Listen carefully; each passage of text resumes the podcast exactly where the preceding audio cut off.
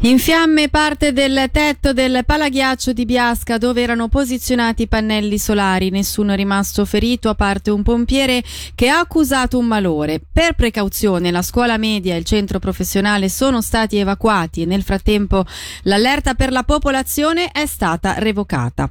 Per una prima stima dei danni noi abbiamo sentito Joel Rossetti che è capo di Castero Sport Tempo Libero e che al momento della chiamata appunto si trovava sul posto, quindi lo sentiamo subito. Dal tetto è partito il tutto ed è rimasto fortunatamente sul tetto, però metà del tetto è stata compromessa, c'è stato un bel danneggiamento, soprattutto lato tetto che però ha raggiunto anche le lamiere dall'interno. Si vedono delle parti nere che hanno toccato, quindi le lamiere hanno subito forte calore. Ci sarà da approfondire l'entità e la sicurezza a livello statico della pista del ghiaccio.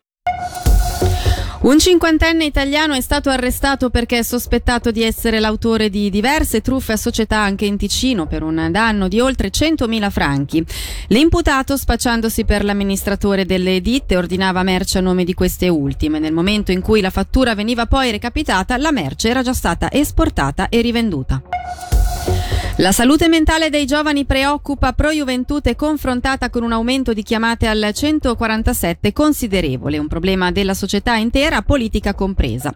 Per la Svizzera italiana sentiamo Ilario Lodi. A volte la politica si dimentica o semplicemente eh, non presta la dovuta attenzione al fatto che il mondo dei bambini e dei giovani è anche il mondo dei pedagogisti e che quindi questi temi devono essere affrontati in termini pedagogici ed educativi e non soltanto, tra virgolette, politici politici o magari legati al mondo della formazione o al mondo dell'economia in generale. Direi quindi di dare maggiore credito ai pareri e alle opinioni di chi si occupa di bambini e di giovani perché là ci sono molte competenze.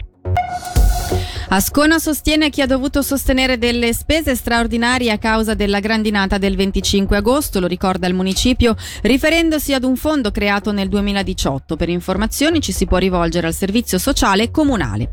E dalla redazione per il momento è tutto, prossimo appuntamento tra meno di un'ora.